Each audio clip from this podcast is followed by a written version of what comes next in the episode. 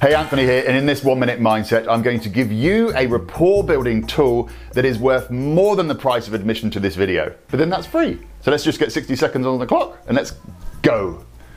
When it comes to building rapport, one of the criteria that we look for is things in common. We tend to like people who are like ourselves, or we tend to like people who are, who are how we would like to be. So, my tip today is when you are meeting someone new, or in any conversation for that matter, make a conscious effort to go on a mission to find common threads, things that you have in common.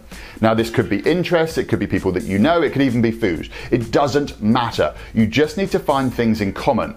And then every time you find something, verbally highlight it and imagine another hook coming out and connecting you to that person. Now, the more hooks, the merrier.